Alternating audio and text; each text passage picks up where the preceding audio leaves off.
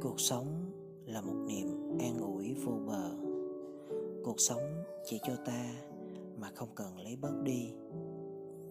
Cuộc sống cho ta tất cả và mỉm cười khi thấy ta dại dột. Con người sinh ra vốn bất toàn và để làm những điều lầm lỗi.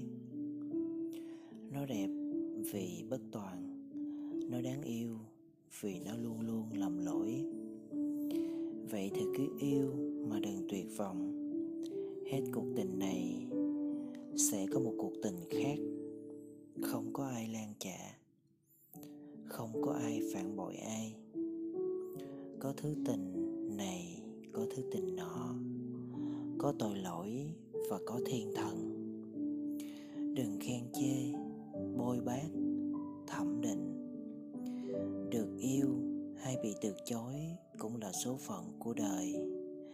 Mà đời thì rộng quá, không yêu được chốn này thì yêu nơi khác.